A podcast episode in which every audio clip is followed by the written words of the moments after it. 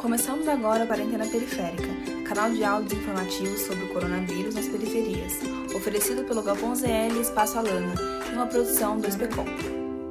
A aposentadoria por incapacidade permanente é um benefício previdenciário do trabalhador que não consegue exercer mais a sua atividade geradora de renda, seja por doença ou incapacidade. Para receber o benefício, é necessário ser avaliado por uma perícia médica que pode ser solicitado no aplicativo Meu INSS ou pela central de atendimento no número 135. A perícia vai avaliar e constatar a persistência da condição de invalidez, que será avaliada a cada dois anos ou quando a pessoa for convocada Além disso, é necessário ter 12 meses de contribuição com o FGTS e ter adquirido, desenvolvido e agravado a doença, causando a incapacidade durante o serviço, e não antes da contratação. Algumas doenças estão isentas da contribuição pelo período de 12 meses. São elas: alienação mental, cegueira, esclerose múltipla, hepatopatia grave, nefropatia grave, tuberculose ativa, hanseníase, câncer maligno, paralisia irreversível irreversível e incapacitante, cardiopatia grave, doença de Parkinson, espondiloartrose, anquilosante, estado avançado da doença de Paget, AIDS, contaminação por radiação, com base em conclusão da medicina especializada e ou ter sido acometido de alguma incapacidade que o impossibilite de realizar atividade laboral. A incapacidade precisa ser total e permanente ao trabalho. Se não for esse o caso, o benefício concedido será de auxílio doente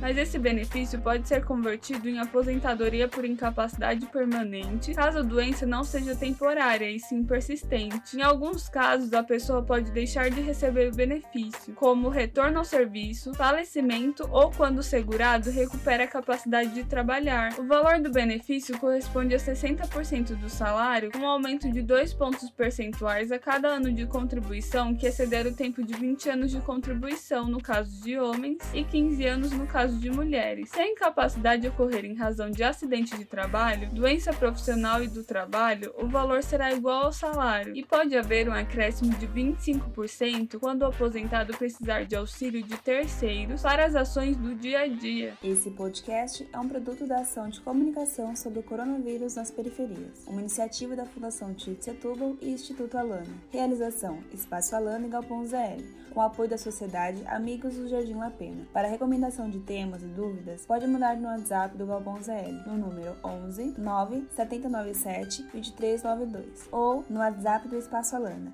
no número 11 9 856 0411. Acesse também as redes sociais do Espaço Alana e do Galpão ZL. E até o próximo Quarentena Periférica.